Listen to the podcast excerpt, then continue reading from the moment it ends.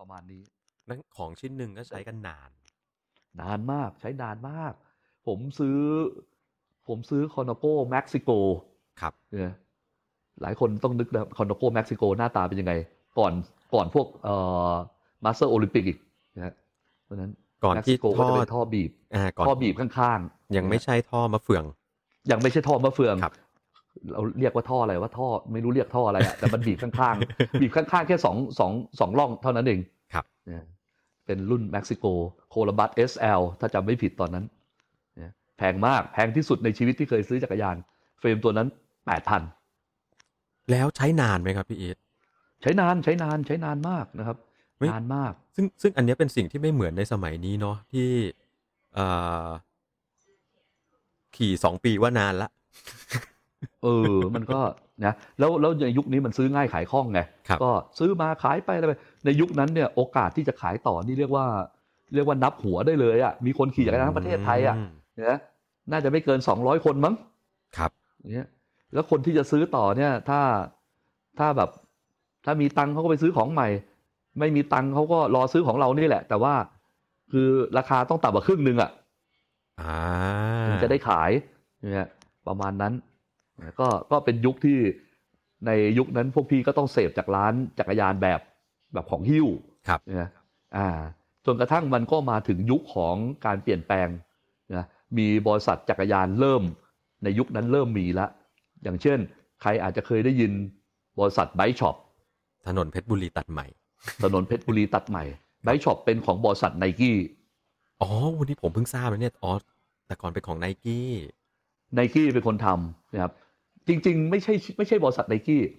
เดี๋ยวผมจำชื่อบริษัทจริง ๆ ไม่ได้ครับมันคือ distributor ที่ขายไนกี้ในประเทศที่ไทยอะที่เขานำเข้าไนกี้แล้วก็เขาก็มาที่เขาทำอันทำเข้าไนนี้กี้แล้วก็ทำ Bike Shop ด้วยครับอ่าประมาณนั้น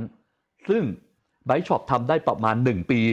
นะครับหนึ่งปี ก็มีเบอร์อีกบริษัทหนึ่งเกิดขึ้นมา ชื่อบริษัท Peak Performance อืมบริษัท Peak Performance เนี่ยผมนี่แหละที่เป็นคนเข้าไปทำงานอยู่ในนั้นครับเมื่อ30กว่าปีที่แล้วเนี่ย แล้วก็เป็นคนไปนำเข้าแคนเดอร์เดลเข้ามาในเมืองไทย อืมในยุคนั้นนะฮะเอ่อในยุคนั้นน่ะ เรียกว่า เรียกว่าเจ้าของบริษัทอะมีกระตังมีทุนครับนะถ้าผมจำไม่ผิดผมเอ่ยชื่อได้เลยเจ้านายเก่าก็คือ คนที่เป็นเจ้าของบริษัทคือคุณวสันต์จาติวานิสล็อกเล่อ๋อครับ คุณหุ้นส่วนเป็นก็มีคุณจุตินันท์พิรมพักดี อืมเนี่ยหุ้นส่วนอีกคนก็เป็นคุณบรรทุนล่ำซำครับเนี่ย เพราะฉะนั้นไม่ต้องห่วงนะฮะคนกลุ่มเจ้านายเก่าผมพวกนี้เขาเป็นนักเรียนนอกมาเขาเล่นของพวกนี้อยู่แล้วนะฮะอืมอ่าหลายท่านก็ก็มีคือเปิดขึ้นมา พวกท่านก็ขี่จักรยานอยู่แล้วครับจากการที่ไปเรียนต่างประเทศเขาก็ขี่จักรยานอยู่แล้ว ขี่จักรยานอยู่แล้ว ใช่นะฮะในยุคนั้นเนี่ยเป็นยุคที่เราเริ่มเห็นคาร์บอนตัวแรก ๆ ที่เป็น monocoque อืมไม่ใช่คาร์บอนที่เป็น lug ไม่ใช่ครับคาร์บอนที่เป็น lug แล้วต่อเหมือนอย่างอย่างเหมือนอย่างอย่างลุกสมัย KG เก่าเอ่อ Look KG ต่างๆ อะไรอย่างเงี้ยนะครับ ในยุคนั้นเนี่ยยุคที่บริษัทพีคเ r อร์ a เปิดเนี่ยเป็นยุคที่เอ่อเป็นคาร์บอนที่เป็น monocoque ยังเป็น monocoque อยู่นะ ยังเป็นชิ้นเดียวอยู่ครับ one-piece frame one-piece ผมจำได้เลยว่าเฟรมคาร์บอนที่เป็น monocoque ตัวแรกที่เข้าประเทศไทย คือยี่ห้อ Kestrel ๆ Kestrel โอ้ Kestrel ที่เป็น USA แท้ ๆ แล้วถ้าผมจำไม่ผิดรุ่นที่เข้ามามีทั้งหมด4คัน รุ่น SC 200อืมผมเองก็มีประสบการณ์ที่ได้ขี่ตรงนั้นด้วยเหมือนกัน เนี่ย เรียกว่ามันตื่นเต้นมากกับการที่ได้ขี่เฟรมอะไรที่มันใหญ่โตมโหฬารเราเคยขี่ท่อเหล็กเล็ก ๆอะครับ แล้วไปเจอ โอ้โห ยุคนั้นเห็น Cannondale อลูมิเนียม ในรุ่นพวกตระกูล S ตระกูล R อะไรทั้งหลายเลยอะโอ้โหท่อเบ้อเริ่มเลยก็อะอลูแบบหนาๆโอเวอร์ท่ไซส์เลยใหญ่ๆครันะบใช่นะนั่นก็ตื่นเต้นละนะครับทีนี้ก็ได้มาขี่คาร์บอนตัวนั้นเนาะแล้วก็ช่วงได้ช่วงผมถามถามถามถึงช่วงนั้นพอดีเลยครับพี่อีทช่วงนั้นเนี่ยพี่อีทก็ถือว่าเป็นฝ่ายฝ่ายผู้ขายเนาะครับส่วนใหญ่แล้วเนี่ย ยุคนั้นเนี่ยผมน่าจะได้ยินว่าจริง ๆ บ้านเราน่าจะมีนิตยสารจักรยานเกิดขึ้นมาละช่วงนั้นใช่ไหมครับ BMX เปล่าไม่แน่ใจ BMX BMX เก่าแก่มากครับหนังสือ BMX แต่ก็ยังพวกเราก็ยังไม่ได้เข้าถึงอะไรกันตรงนั้นอ๋อมากมาย แล้วแล้วเนี่ยคนที่เขามาซื้อในยุคนั้นนะครับพี่อีทเขาเขาทำการบ้านกันยังไงอะเรียกทำการบ้านเนี่ยมาทำการบ้านเพื่อจะมาซื้ออะครับ ในยุคนั้นเหรอทำการบ้านยังไง ก็ยังเป็นกลุ่มคนที่ ยังเป็นกลุ่มคนที่ที่กลุ่มของพวกขี่จักรยานล้วนๆเลยอืมยังไม่มียังไม่มีบุคคลทั่วไปที่คิดว่า ฉันจะออกกำลังกายด้วยกีฬาจักรยานเลยครับ แล้วก็เป็นกลุ่มของพวกบรรดาหุ้นส่วนบริษัทที่เขามีเพื่อนฝูงเยอะแยะมากมายในในวงในวงกว้างนะฮะเป็นคนที่มีคอนเนคชันดี ก็ชวนเพื่อนมาซื้อจักรยานกันอะไรกัน ประมาณนี้นะฮะในยุคนั้น แล้วก็ถ้าผมจำไม่ผิดเลยยุคนั้นเอ่อยังไม่มีโปรไบค์นะอืมยุคนั้นเนี่ยยุคนั้นเนี่ย Peak Performance เนี่ยเป็นตัวแทนจำหน่ายจักรยานยี่ห้อ Cannondale ต่อจาก Bike Shop ครับ ต่อจาก Bike Shop เพราะตอนแรกแล้ว Bike Shop ก็ขายนะฮะขาย Trek กับ Cannondale ใช่ใช่ใช่แล้วก็เปลี่ยนมาใช่เป็นอ่าทาง Peak ได้ Cannondale ไปก่อน ทาง Peak ครับได้ Cannondale มา ถ้าพี่จำไม่ผิดยุคนั้นเนี่ยเอาเข้ามา 80 คันเนี่ยครับผมในปีพศเท่าไหร่วะ น่าจะสองห้าสามกว่าๆแล้วมั้งครับเพราะน่าจะประมาณสามหนึ่งหรือสามสองอะไรประมาณนี้แหละครับถ้าจำไม่ผิดเนี่ยเจ๊งแปดสิบคันไม่มีทางขายได้เลย ไม่มีทาง เนี่ยสมัยนี้เข้าทีเป็นตู้ฮะ หลาย ๆ ท่านที่ฟังอเข้าไปยู่ตู้โอ้โห เรียกว่าเจ๊งดีกว่าเนี่ยประมาณนั้น เออเป็นบริษัทแรกที่นำจักรยานที่ห้อคลายเข้ามาในประเทศไทยโอ้ครับผมนะฮะผมจะบอกให้เลยว่าเจ้าแรกคือ Peak Performance เอาคลายสีสลิมเข้ามาคือรุ่น Attitude อืมนะใครที่เป็นแฟนพันธ์แท้เก่าๆคลาย คลายสีสลิมสี่ห้าตัวที่เข้ามาในเมืองไทย เข้ามาจากบริษัทนี้ทั้งนั้นเลยอืม แล้วตอนนี้รถสี่ห้าคันนี้เนี่ยนะฮะถ้าผมจำไม่ผิดก็คือหนึ่งก็น่าจะอยู่กับเจ้าของบริษัทนี่แหละนะฮะหนึ่งคัน คุณบรรทูลหนึ่งคัน คุณจุตินันท์หนึ่งคัน แต่ละท่านคงไม่ขายแล้วล่ะครับ และอีกคันหนึ่งนะครับ ที่อยู่ก็คืออยู่กับคุณนาทีอ๋ออยู่กับพี่นาที อยู่ในโชว์รูม โชว์อยู่ใน ProBike นะครับอ๋อและอีกคันหนึ่งคืออยู่กับใครรู้ไหมฮะครับผม อยู่กับอ่าอาจารย์ท่านหนึ่งนะฮะชื่อ ครูพลังนะฮะอืมครูพลังเป็นครูสอนดำน้ำคนหนึ่งที่เป็นผู้จัดการบริษัท Peak Performance ครับทุกวันนี้รถคันนี้ยังอยู่อื้อหือผมจะต้องไปเอากลับมาให้ได้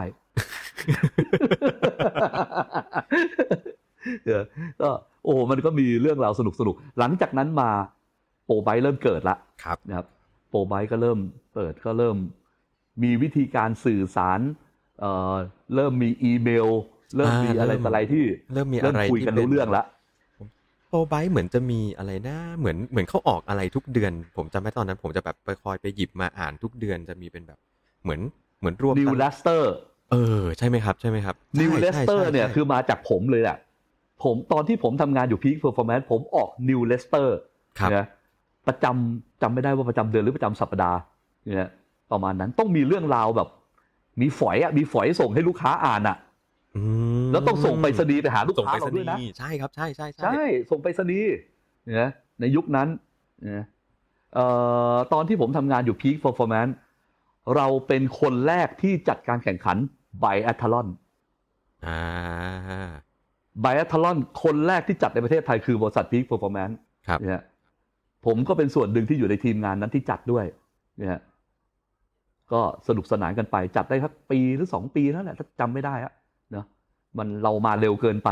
ก็หมดยุคเร็วไปก่อนเนี่ยอืมหลังซึ่จากนั้นมาหลังจากนั้นในยุคนั้นเนี่ยเอ่อผมเองก็เป็นตัวแทนจำหน่ายชิมาโน่เหมือนกันนะครับผม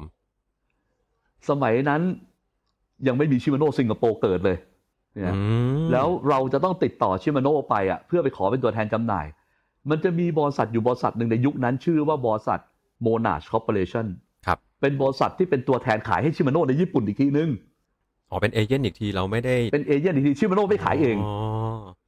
Shimano ไม่ขายเอง ต้องติดต่อบริษัทโมนาช Corporation ครับส่งมาให้อีกทีหนึ่งเนี่ยหลังจากนั้นมาก็หมดยุคนั้นไปก็บริษัท ProBike ก็เริ่มเกิดขึ้นเนี่ยเอ่อเริ่มมีการเอ่อไปนำเข้าจักรยานยี่ห้อ Challenger ที่สั่งผลิตอ่าโดยคนไทยเข้ามาครับเนี่ยยุคนั้นมี Challenger มีอะไรต่ออะไร แล้วก็ เป็นจุดเริ่มต้นของการนำเข้าอุปกรณ์ต่างๆ ที่เริ่มเข้ามาเยอะแยะมากมายครับเต็มไปหมด จนกระทั่งถึงทุกวันเนี้ยที่ไกด์ว่ามันก็เริ่มมีโลกโซเชียลที่ทำให้เราเสพกันได้ไวได้เร็วขึ้นเนี่ยประมาณนี้เนี่ยสแต่มัยพี่มีความรับเชื่ออยู่อย่างหนึ่งว่าครับพอมันถึงวันนี้เนี่ยในยุคนี้เนี่ย คนที่ผ่านประสบการณ์กับการเล่นกีฬาจักรยานเยอะๆอะไม่ค่อยตื่นเต้นอะไรกับ สิ่งที่เราเห็นน่ะนะ เราครับเราอ่านก็ อืม โอเคนะมันเล่นมาหมดแล้วอะ อย่างเงี้ย อย่างอย่างยกตัวอย่างเช่นแบบคุณจะเล่นโซ่ชิมาโน่เนี่ยนะคุณเคยรู้ไหมว่าชิมาโน่ประวัติความเป็นมามันมายังไง อืม ทุกวันนี้คุณรู้ว่าโซ่ชิมาโน่เนี่ยจะมีตัวอักษรย่อคำว่า HG ใช่ไหมครับ HG ทุกคนรู้ว่าไฮเปอร์ไกด์อืมแล้วคุณรู้ไหมว่าไฮเปอร์ไกด์คืออะไร มันเริ่มปีไหนผมยังนึกไม่ออกเลยครับ เริ่มต้นเลยตั้งแต่นะในยุคของประมาณ 30 ปีที่แล้วในรุ่น UG UG คือ Uniglide อืมต่อจาก Uniglide มาเป็น SG เป็น Superglide ครับนะต่อจาก Superglide ขึ้นมาเนี่ย กลับมาเป็น HG คือ Hyperglide อ๋อช่วงต่อจาก Hyperglide มามาเป็น IG คือ Interactive Glide ครับ Interactive Glide ไม่ประสบความสำเร็จเลิกทำกลับมาเป็น HG เหมือนเดิม วันนี้อื้อหือเอ้ตอนตอนช่วงชิมาโน่หกร้อยอันนั้นเป็นเป็นเป็น SG เป็น UG เป็นครับ UG เป็นใช่ไหมครับ UG เป็น Uniglide นะฮะอืมยูนิไกลนี่เร็วมากในยุคนั้น คุณจะต้องขับเคลื่อนประมาณครึ่งรอบอะถึงจะเปลี่ยนเฟืองขึ้นได้ชั้นหนึ่งเจ๋งมากแล้วครึ่งรอบเมื่อก่อนนี่รอบทดแบบ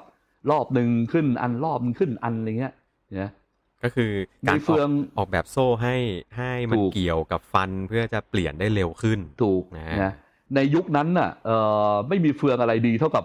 เฟืองรีจีน่าโอ้โหลืมชื่อไปแล้วครับเนี่ย เคยได้ยินไหมเฟืองเคยรีได้ยิจีนน่าเคยได้ยินเคยได้ยินครับอ่ารีจีน่าต้องเฟืองอิตาลีนี่คือเทพสุดละนะเฟืองทางฝั่งอิตาลี ถ้าเฟืองฝั่งมาถ้าเฟืองฝั่งทางฝรั่งเศสก็ต้องย่อมาแฟกอืมนะทุกวันนี้ตายเฟืองชิมาโน่หมดครับนะคือคือไม่รู้สิอาจจะเป็นเพราะเราเล่นมานานเราก็เลยรู้ที่มาที่ไปของมันว่า แล้ว UG คืออะไร มันกี่เฟืองถึงผลักขึ้นที SG คืออะไร แล้วมันมัฒนามาเป็น HG HG คือกี่เฟืองถึงผลักขึ้นครับว่าทำไมมาเป็น IG แล้วถึงต้องเลิกทำเพราะโซ่มันขาดอืมโซ่มันขาด แล้วก็กลับมาเป็น HG เหมือนเดิม ทุกวันนี้ ต่อไปเดี๋ยวดูซิว่าตอนที่เป็น 12 สปีดมันจะเรียกว่าอะไรอีก อ่า เพราะว่ายังไม่เปิดตัวให้เห็นว่าโซ่เป็นยังไง ใช่ครับ ใช่เนี่ย ทีนี้อืมประมาณนี้ ทีนี้สมัยสมัยนั้นนะครับพี่อีทกว่าจะเรียนรู้อะไรสักอย่างหนึ่งเนี่ย มันใช้เวลาเยอะแล้วก็ของชิ้นหนึ่งก็ใช้กันนานด้วย มันพลาดกันพลาดกันพลาดกันแบบ พลาดกันบ่อยไหมครับ ไม่มีคำว่าพลาด เพราะว่าไม่รู้ ไม่รู้ว่าถูกหรือผิดอ๋อไม่มีคำว่าพลาด คือได้มาเนี่ย พลาดไม่พลาด ไม่รู้ไม่รู้ได้วยซ้ำว่ามันพลาดไหมเพราะมันไม่รู้มันได้แค่นั้นเลยนะไม่รู้นะอ่าน อ่านที่เรานั่งได้ดีที่สุดครับนะในยุคนั้น ไม่รู้ใครตามทันหรือเปล่า ยี่ห้อUnica อืม Unica เป็น hard plastic เนี่ยแข็งแข็งๆอะครับแบบ โอ้ต้องขี่มีความเชื่อว่าต้องขี่ให้มันมัน ขี่ให้มันสึกจนกระทั่งอ๋ออ๋อจนผิวมันมันอ่าอ่านั่นคือของดีครับเงี้ยไม่รู้หรอกว่าอะไรถูกอะไรผิดเอ๊ะนะพี่อีทพี่อีทครับ อันนี้ผมเลยปิ๊งได้พี่อีทหรือเพราะว่าวันเนี้ย เราเสพข้อมูลจากโซเชียลไวและเร็วมาก บางทีเราเราอะไม่ได้รู้สึกตัวหรอกว่ามันพลาด แต่เรารู้ว่ามันพลาด เพราะว่าโซเชียลมันบอกว่ามันพลาดว่ะพี่อีทอะไรนะโซเชียลบอกว่ามันพลาดแปลว่าอะไร คือสมัยก่อนนะใช่ไหมครับพี่อีทบอกว่าอ่าสมัยก่อนสมัยนั้นเนี่ยมันไม่ค่อยอ่ามีมีข่าวสารมาเราไม่เราไม่รู้หรอกว่ามันพลาดหรือเปล่าใช่สมัยเนี้ยบางทีเนี่ยมันมีไหมอุปทานว่าพลาดจริง ๆ แล้ว ซื้อมาแล้วมันก็ไม่ได้ของก็ไม่ได้มีปัญหาหรอก แต่โซเชียลบอกว่าเนี่ย ถ้าเกิดเปลี่ยนเป็นคาร์บอนตัวเนี้ยไอตัวเดิมเนี่ยที่มันขี่แล้วไม่สติปเนี่ย ตัวนี้จะสติปขึ้น รู้สึกทันทีเลยว่ารถกูไม่สติปโอเค เข้าใจละครับ อันเนี้ยพลาด อันนี้พลาดจากสื่อ คือคือคนเก่งการตลาดเยอะมากไง ทุกวันเนี้ยนะครับ วิธีการโพสต์ วิธีการเขียน เอ่อ อะไรนิดสักนิดหนึ่งลงไปในโลกโซเชียลเนี่ยมันก็ไปสะกิดใจคนได้ละเนี่ยอืมประมาณนั้นเนี่ย ทุกวันนี้พี่ยังคันอยู่เลยเนี่ยครับนะยังคันอยู่เลยยังอยากได้อะไรเนี่ยวันนี้คันเรื่องอะไร ถ้ามีตังค์ในกระเป๋าอยากได้ทีนาสีทองอะอ่าเพิ่งโพสต์วันนี้เองอ่าผลงานของการลาปาสเออเห็นไหมแต่แบบมันก็เนี่ยคือโลกโซเชียลมันเร็วมากครับไม่เห็นมันต้องพูดอะไรเยอะเลย มีเฟรมแขวนอยู่สามเฟรมแล้วก็พ่นสีทอง ตึ้งจบเลย แชร์กันทั้งโลก เอเออแชเนาะร์กันทั้งโลก ไม่ต้องนะทำอะไร ไม่ต้องเขียนอะไรแบบเรื่องเขียนเลยเลยเยอะแยะเลยเพราะว่าทุกคนรู้ทุกคนรู้ว่าวันนี้ความหมายของคำว่าของเฟรมสีทองคืออะไรครับ แล้วสีอื่นไม่มีสิทธิ์ทำด้วย ยี่ห้ออื่นไม่มีสิทธิ์ทำด้วยอะถูกไหมครับ วันนี้ยี่ห้อที่มีสิทธิ์ทำวันนี้ก็คือในโอลิมปิกนี้ก็คือมีแค่มีแค่ฟินาเลโลครับ มีใครอะที่ได้เหรียญทองแค่นั้นแหละเนี่ยก็สกอตไม่แน่สใจรุปว่าจะได้ไหมนะฮะสกอตของด็อกเตอร์สกอตเขาจะทำหรือเปล่าของอ่าดรแอนนาครับผมใช่ไหมเราไม่รู้รถไทม์ไทยของเซเวโรจะทำไหมอันนี้เราไม่รู้ครับนะแต่พีแต่นาพินาเลโลควันนี้โพสต์แล้วสามเฟรม สีทอง เหมือนวันที่เหมือนวันที่แข่งจบตัวเดฟรองครับคอนาโกออกสามลาย ให้เห็น อ่าสามสามสีหลักของเสื้อเลย แล้วคุณไม่ต้องไปคิดแทนเขานะว่าแม่งจะขายได้หรือเปล่าผมมันบอกขายให้เลยได้ครับ คนจองกันหมดแล้ว มันมันไม่ต้องเหมือนสมัยก่อนนะเจ้าของร้านนี่ต้องต้องหิ้วมาวางในร้านก่อน แล้วถูกต้ก็องต้องมานั่งพูดกับลูกค้าใช่ไหมครับ ว่าครับเอ้ยต้องซื้ออันนี้นะมันอย่างนี้อย่างนี้อย่างนี้ อันนี้คือ จริง ๆ ไม่ต้องทำอะไรเลย โรงงานพ่นสีผวเดียว ถูกคนพร้อมจะซื้อเลย แล้วแพงด้วย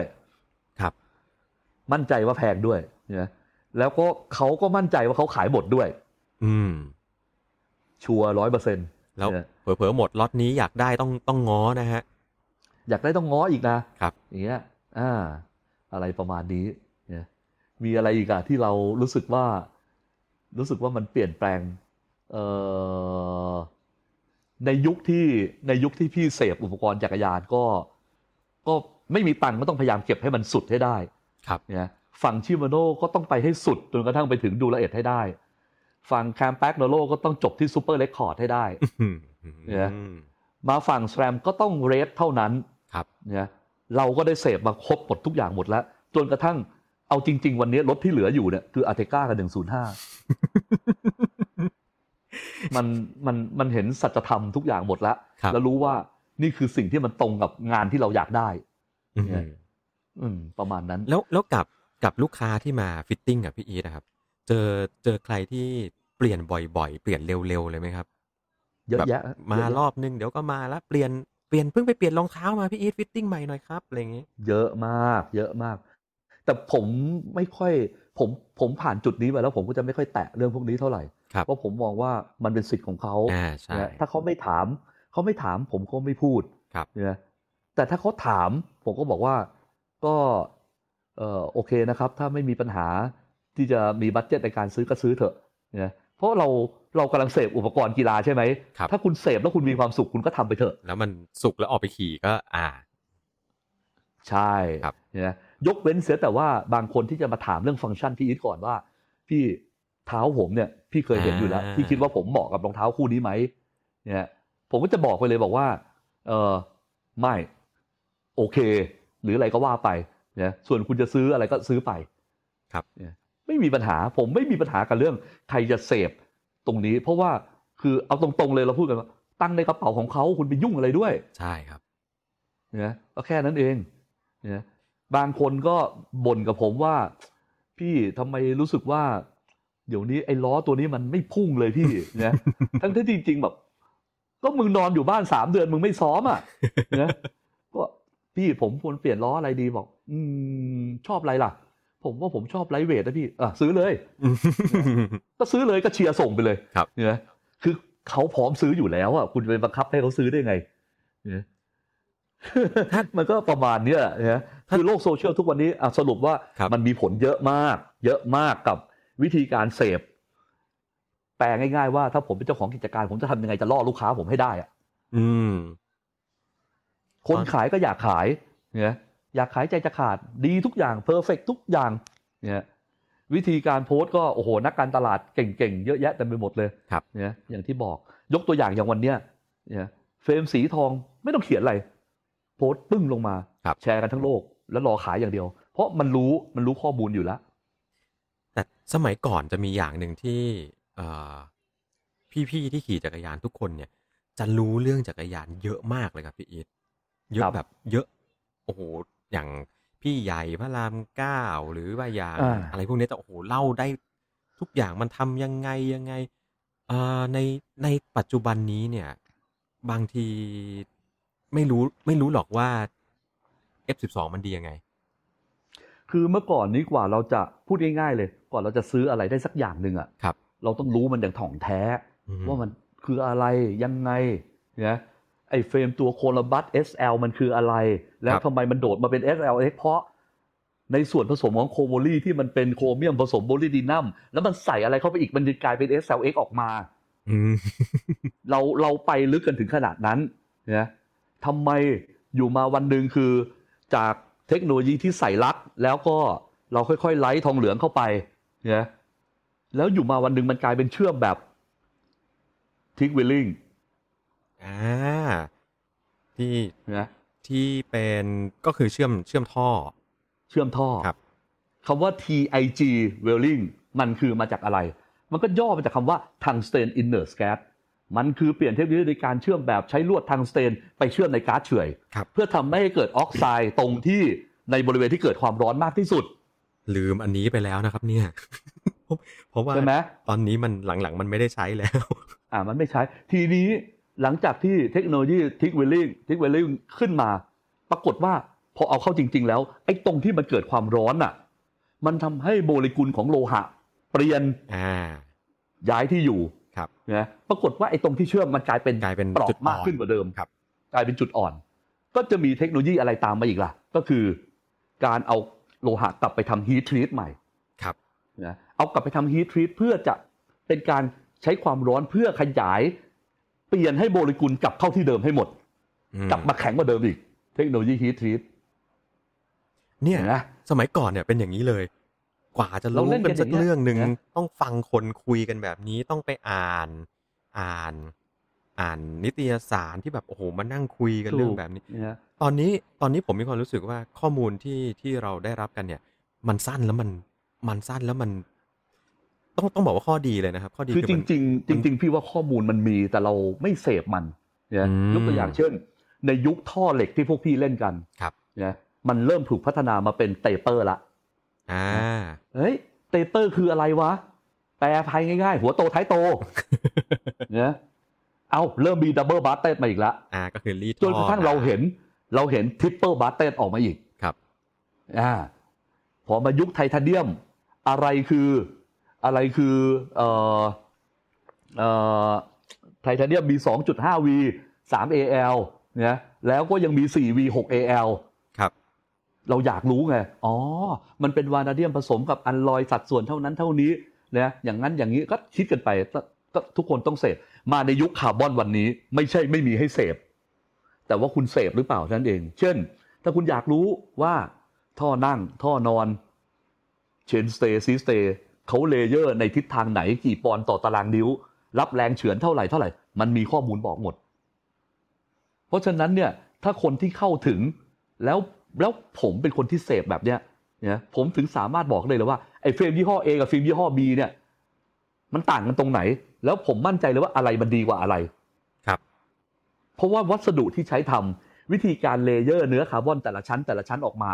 แล้ววิธีการรับแรงเฉือนของแต่ละตัวที่มันออกแบบมาจริง ๆ มันมีข้อมูลบอกหมด จนกระทั่งคุณรู้ได้เลยว่าเฮ้ยวัสดุแบบเนี้ยมันดีกว่าไอ้เนี่ย แล้วทำไมไอ้นี่ต้องสานด้วย 12K ตรงนี้ตรงนี้ต้อง 3K ตรงนี้ เพราะมันกำลังคิดอะไรอยู่อืมทำไมเฟรมยี่ห้อนี้ต้องทำ proportional tube เพราะอะไร เพราะมันต้องการให้น้ำหนักไซส์ by ไซส์ที่แตกต่างกันเนี่ยสมมุติว่าจักรยานยี่ห้อ A ไซส์ตรงกลางคือไซส์ประมาณ 55 56 ส่วนใหญ่ก็จะคือเราจะวิเคราะห์แล้วก็ทำมาจากตรงนั้น แต่ถ้าคุณไปใช้เนื้อโลหะเดียวกัน เอ้ยโทษใช้เนื้อวัสดุคาร์บอนเดียวกัน ไอ้เฟรมไซส์เล็กก็จะกลายเป็นแข็งกระด้างไอ้เฟรมไซส์ใหญ่ก็จะกลายเป็นนุ่มอ่าเพราะฉะนั้นมันก็จะมีเทคโนโลยีในการทำไซส์ by ไซส์ได้อีกแล้วนะอันนี้อคืยู่ในตั้งรถยี่ห้ออะไรบ้าง ตั้งแต่ยุคอ่ายุคโลหะใช่ไหมครับ ยุคโลหะยังทำแบบนี้ไม่ค่อยได้อืมแต่ในยุคคาร์บอนนะเขาทำกันแบบนี้แล้วใช่ตอทำได้แล้วนะมันทำได้แล้วอย่างเงี้ย ซึ่งคือถ้าผมจะขายของนะ ผมก็จะขายแบบ ผมจะเอาบอกว่า ไอ้เฟรมตัวนี้เนี่ยผมจะขายเนี่ยมันคืออะไร มันไม่ใช่แค่ มันไม่ใช่แค่บอก มันขี่ดีนะ โอ้โหสกายเลนนี่แบบโอ้โหอย่างนั้นอย่างนี้เลยเอ้ยไม่ต้องนะคุณบอกไปเลย ตัวเนี้ยเนี่ยวิธีการสร้างวิธีการผลิตกว่าจะออกมาเป็นแบบนี้ได้ มันทำทำอะไรมาบ้าง เยอะแยะมากมาย คุณเคยรู้ว่าเฟรมคาร์บอนตัวหนึ่ง layer เนื้อคาร์บอนทั้งหมดกี่ชิ้น อ่า ถ้าคุณจะเล่นคุณก็ลองเสพมันดูสิเห็นไหมซึ่ง ทำไมยี่ห้อทำไมรุ่นนี้ทำแค่ร้อยกว่าชิ้น รุ่นนี้สองร้อยชิ้น รุ่นนี้สามร้อยชิ้นทำไมมันต้องแตกต่างกันของอันนี้บอกชื่อยี่ห้ออย่างของ Giant เนี่ยตอน release อ่าออกมาเนี่ย บอกทุกรุ่นนะฮะ ในตัวถูกในตัวในตัว release เนี่ย แต่คนคนไม่ค่อยเข้าไปอ่านกันอ่า จริง ๆ มันก็มีอะไรให้เราเล่นเยอะครับเนี่ยล้อคาร์บอนเนี่ยทุกวันนี้เห็นรีวิวกันไหมล้อเทพฟังจากเสียงครับผมเนี่ยเสียงโมก ปิ๊บนี่เลย นี่คือล้อเทพ จบเลิก ผมผมเห็นผมเห็นมีคำถามในโซเชียลก็อะไรนะ จะซื้อล้อตัวนี้ไม่ทราบว่าเสียงเพราะไหมครับ เออ อะไรประมาณนั้นนะเห็นไหมก็ผมนะล้อนะกว่าจะคิดกว่าจะหากว่าจะได้กว่าจะอะไรมันมา มันมีวิธีคิดของมันครับรู้ว่า เอ้ยล้อตัวเนี้ยคาร์บอนตัวนี้มันออกแบบมา มันสามารถทนเอ่อมันจะสามารถทนเทนชันในการขึ้นล้อได้กี่ปอนด์เนี่ยแล้วเวลาเขาขึ้นล้อเนี่ยซี่ดึงซี่ดันเนี่ยเขาไขว้มาแบบนี้จุดประสงค์เพื่ออะไร แล้วทำไมเขาถึงขึ้นเทนชันแบบนี้ที่ต่างกันฝั่งนี้ทำไมต้องขึ้นเรเดียลอีกฝั่งหนึ่งทำไมต้องขึ้นคลอสอืมล้วนแล้วแต่มีเหตุผลทั้งสิ้นเนี่ยอันอันนี้อันเนี้ยทำไมคนขายล้อไม่บอกอะ แล้วแล้วผมผมฟังพี่อีทอธิบายแล้วผมเริ่มสงสัยหลาย ๆ ท่านที่ฟังอยู่ข้างล่างอะครับ ผมอยากรู้ว่าจริง ๆ แล้วคนซื้อของจักรยานอะอยากรู้พวกนี้ไหม เอออยากรู้ ผมว่าเขาใช่ไหมอยากรู้ แต่มันไม่มีไม่มีแต่คนที่ไหนขายไม่บอกไม่ไม่รู้ว่าจะบอกยังไงไงครับ อืม ใครๆเขาก็บอกล้อซิปดี ใครๆเขาก็บอกโบล่าดี มันดียังไงวะตอบหน่อยดินะโบล่าวันกับโบล่าอัลต้าดีต่างกันยังไง คุ้มไหมเออมันดีต่างกันยังไง บอกหน่อย ประโยอคย่างเงี้ยประโยคแบบนี้จะเราจะเจอกันบ่อยมากนะครับ ใช่ไหมครับพี่อีทใช่ใช่ใช่ใช่เนี่ยเราจะเจออย่างเงี้ยกันเยอะมากเนี่ย จนกระทั่งแบบ ไม่รู้สิผมว่าวิธีการขายของวันนี้ มันมันเลิกคุยกันเรื่องฟังก์ชันพวกนี้ไปแล้วเหรอ เดี๋ยวนี้คุยกันว่าอ่าอะไรนะ ผมชอบผมชอบอันนี้มากเลย ผมไม่แน่ใจว่าใครเริ่มใช้ก่อนนะ เฟรมนุ่มพุ่งไหลอะครับ นุ่มพุ่งไหลสามคำเลยขายสามคำจบเลย เออ นั่นแหละ คือนุ่มพุ่งไหล แต่จริง ๆ คือมันก็ถูกนะครับ แต่มันอยู่ในเฟรมตัวนั้นจริงหรือเปล่า มันเป็นการมันเป็นคอนเซปต์ของคนสร้างจักรยานอยู่แล้วว่า เราจะสร้างจักรยานคันเนี้ยขึ้นมาคันหนึ่งเนี่ยมันมันต้องคอนเซปต์ของคนสร้างจักรยานมันต้องมีหนึ่งมันต้อง lightweight ครับผมสองมันต้อง aerodynamic อ่าสามมันต้องซิ t เน s และสี่มันต้อง comfort ด้วยครับ เพราะฉะนั้นในเมื่อคอนเซปต์คนสร้างจักรยานเป็นแบบนี้ ไอ้คนขายก็จบเลย นุ่มพุ่งไหล จบเลย แล้วง่ายมากแล้วก็ปิดการขายครับ ปิดการขายเลยเนี่ยโอ้ยเฟรม stiff มากมากยังไงวะเนี่ยเหมือนอย่างตอนนี้แหละยังยังงงกับเรื่องรองเท้าที่มีความ stiff ระดับอ่าที่บอกกันสิบเป็นเป็นเบอร์สิบสองครับสิบห้าอืมมันวัดตรงไหนวะ วัดยังไงวะ ลูกค้ารู้สึกได้ถึงขนาดนั้นไหม อะไรอย่างเงี้ยเนี่ยแต่ถ้าถ้าถามว่า เอ้ย ระหว่างพลาสติกกับคาร์บอน อะอันเนี้ยชัดเจนเนี่ย แต่ว่าแต่พอเป็นครับเป็นผมคาร์บอนที่บางทีบางทีตอบยากกันนะใช่ครับอืมแต่สมัยก่อนนะครับ สมัยก่อนในความสมัยเนี้ยข้อดีข้อดีของการที่ข้อมูลมันเร็วอะครับพี่อีทอินเทอร์เน็ตมันมีเนี่ย สมัยก่อนเราก็จะแทบไม่มีทางมีความรู้เรื่องพวกนี้เลยนะครับ ว่าไอ้นี่มันเป็นอ่า stiff กว่าตัวนี้สิบแปดเปอร์เซ็นอันนี้มันใช้คาร์บอนที่มันเปลี่ยนชนิดไปนะ นี่มันไม่ได้ใช้ ยี่ห้อนี้นะมันใช้คาร์บอนอีกยี่ห้อหนึ่งนะสมัยก่อนมันเหมือนมันเหมือนเป็นเป็นอะไรนะครับ เป็นความรู้ที่อยู่ในคัมภีร์ลับเลยอะครับมันเราแทบไม่มีทางเข้าถึงเลยเดี๋ยวนี้จริง ๆ เข้าอินเทอร์เน็ตไปก๊อกก๊อกก๊อกก๊อกปึ้ง ใช่เนี่ยในยุคพี่ขี่เฟรมเหล็กเนี่ยเราก็ต้องรู้ก่อนว่า ในโลกนี้ใครสร้างเหล็กอะไรบ้างวะครับผมหนึ่งมีชื่อที่สุดก็คือโคลัมบัสโคลัมบัสอิตาลีอ่านะสองถ้าเป็นฝั่งถ้าเป็นฝั่งอเมริกาเราจะเล่นอะไรอะ True Temper ครับผมเห็นไหมถ้าเป็นฝั่งเกาหลีเราก็เล่นโอคอลถ้าเป็นฝั่งญี่ปุ่นก็ต้องแทงอืมถ้าเป็นฝั่งฝั่งอะไรอะท่อของ Ritchey อะครับ Ritchey ใช้อะไร True True Temper เออพูดไปแล้วอย่างเงี้ยเห็นไหมเราก็จะศึกษาได้อย่างเงี้ยนะใน Columbus ก็จะมีรายละเอียดอีกเยอะแยะมากมายเจาะลึกลงไป แต่ทุกวันนี้เนี่ยไอ้คาร์บอนเนี่ย ส่วนใหญ่เราจะได้ยินคลาสสิกที่สุดเลย T แปดร้อย T แปดร้อย T พัน T พันร้อย T พันสองมากันเต็มไปหมดเลยเห็ นไหมคือจริง ๆ เลยอะไอ้ตรงนี้มันคือสูตรสำเร็จของคาร์บอนแต่ละยี่ห้อเลยหรือเปล่ามันไม่ใช่ครับเนอะซึ่งจริง ๆ แล้วถ้าจำไม่ผิดมันน่าจะมาจากคำว่ายี่ห้อ Toray มั้งโทเรใช่ครับใช่ไหมมาจาก Toray แต่จริง ๆ พอเป็นคาร์บอนอ้าวคุณยกตัวอย่างอย่างเช่น คาร์บอนของอะไรล่ะ Cannondale เนี่ยเขาพูดถึงเอ่อเอ่ออะไรนะ Cannondale เอ่อ Hi-Mod ครับเป็น high modulus มันก็คือ high modulus กันทุกยี่ห้ออะครับเนอะแต่พอ Cannondale เอามาใช้ก่อนคำแรกว่าเป็น Hi-Mod ทุกคนก็จะบอก เฮ้ย ถ้า Hi-Mod ต้อง Cannondale เท่านั้นอ่าแต่จริงๆ มันย่อคำว่า high modulus ครับเนี่ยมันก็ใช้กับยี่ห้ออะไรก็ได้ อืม ก็ไม่รู้สิ ลองอยากฟังความเห็นคนอื่นบ้างใช่ครับว่าเขาคิดอะไรกันยังไงอยากนะฮะอยากฟังเออบ้างเวลาเวลาซื้อของเอ่อยุคนี้เนี่ย อยากรู้อะไรกันแล้วเจอ เจอช่องทางการขายการสื่อสารกันยังไงบ้าง เพราะว่าแหมหลาย ๆ ท่านที่อยู่ในนี้นะฮะ ก็ปีหนึ่งก็เปลี่ยนรองเท้าสามคู่อะไรอย่างเงี้ยอืม อืมก็อย่าเลยว่าแต่คนอื่นเลยพี่ก็สี่คู่แล้วเนี่ยครับ คือรองเท้าอยากรู้ไง อยากรู้ไงก็ก็ก็จำเป็นต้องเรียนรู้มัน แต่แต่ผมก็ยอมรับนะครับ ว่าบางอย่างนะ บางอย่างอย่างดูแข่งโอลิมปิกอะก็ในระหว่างที่ดูไปก็ไถไปดูด้วยนะ นี่รุ่นอะไรนะ บ้านเราราคาเท่าไหร่นะตอนนี้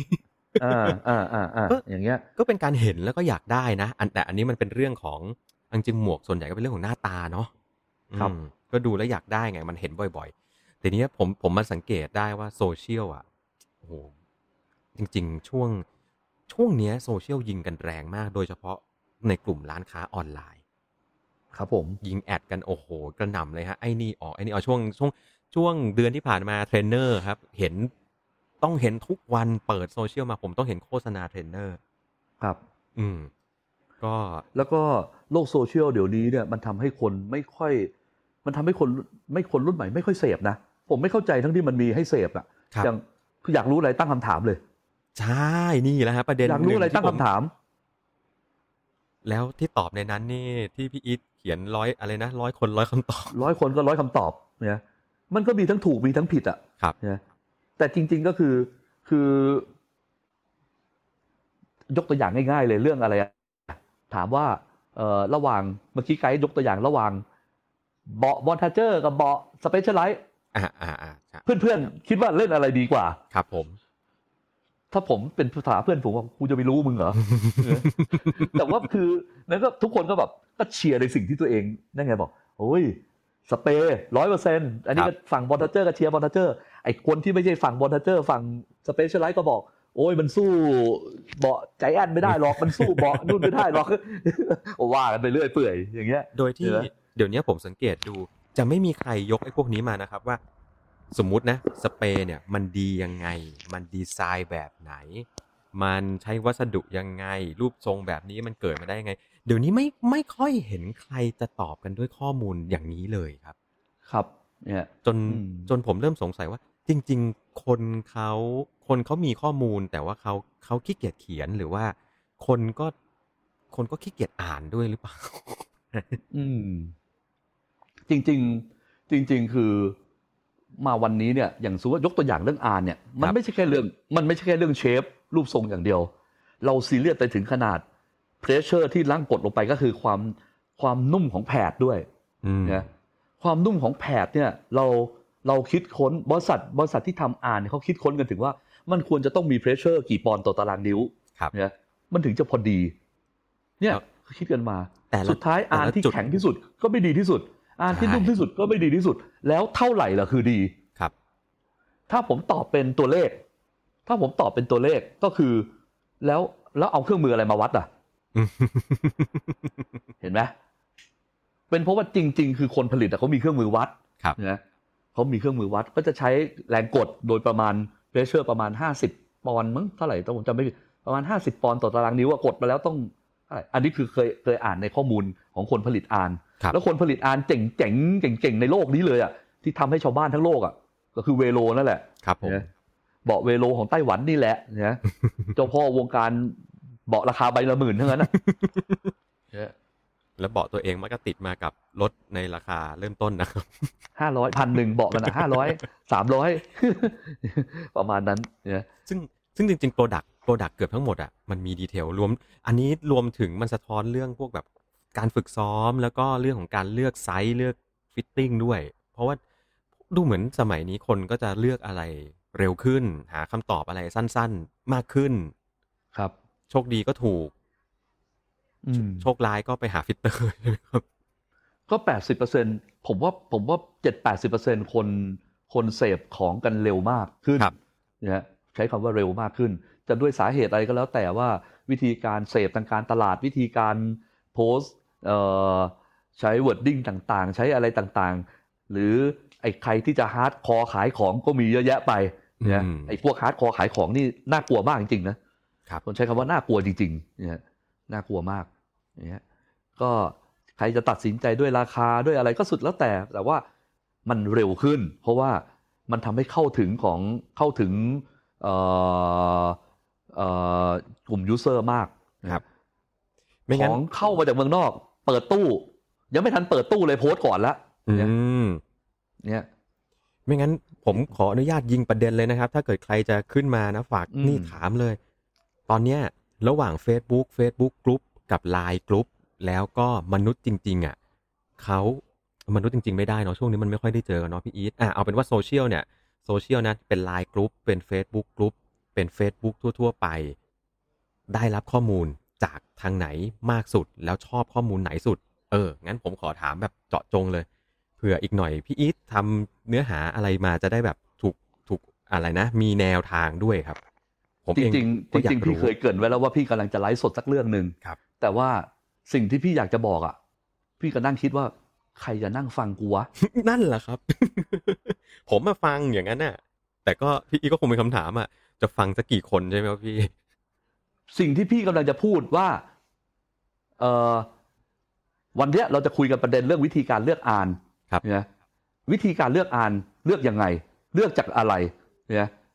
ศัพท์เทคนิค ทางกายภาพก็จะมาเต็มไปหมดเลยเอ่อ posterior pelvic anterior tilt นะครับเอ่อคุณจะต้องดูว่าเอ่ออีเชียมตรงนี้มันมีความกว้างเท่าไหร่ แล้วมุมเกี่ยวกับตายหาแล้วนี่เป็นเลคเชอร์ชัดๆเลย มันไม่ได้มันไม่ได้อย่างเงี้ยก็คิดแล้วคิดอีกนะ คิดแล้วคิดอีกอยู่เหมือนกันเนี่ยทั้งทั้งที่จริง ๆ เตรียมภาพเตรียมข้อมูลไว้เยอะแยะในหัวเต็มไปหมดเลยเนี่ยแม้แต่รองเท้าเนี่ยเนี่ยพี่ก็เตรียมข้อมูลเอาไว้เยอะเลยว่า รองเท้าคุณจะเลือกซื้อจากอะไรในเบื้องต้น นี่ยกระดูกคุณจะต้องวัดเท้ความกว้างยัไก่อน วัดความยาวออกมาข้างหน้าควรเหลือเท่าไหร่ครับเนี่ยสิ่งที่ตามมาคุณจะมีวิธีการดูเอ่อเรื่องเรื่องฟอนต์รูมเขาเป็นยังไง เรื่องอาร์คตรงกลางเขาเป็นยังไง เรื่องฮิลข้างหลังรองเท้าเป็นยังไงเหมาะกับคุณไหมจะซื้อแบบไหนถึงจะดีอะไรอย่างเงี้ยเห็นไหมคนที่มีปัญหาเรื่องรูปเท้าควรใช้รองเท้าอะไรแบบไหนอย่างเงี้ยครับแต่สุดท้ายคือมันเป็นเรื่องของวิทยาศาสตร์ล้วนๆเลย อืม เดี๋ยวคนก็จะถามต่อว่า แล้วทำไมอะ คนที่เป็นอุ้งเท้าสูงอุ้งเท้าต่ำเนี่ยแล้วต้องเลือกรองเท้าแบบนี้ อืม มันก็จะมีศัพท์เทคนิคเข้ามาอีกมากมาย พี่จะต้องอธิบายคำว่า v i l l a s active กับ v i l l a s inactive อีกครับโอ้โห มันเป็นการเปิดของมุมข้อเท้าที่ไปส่งผลกระทบต่อไอ้เรื่องของฟาเชียข้างล่างอีกอะไรอีกเต็มไปหมดเลย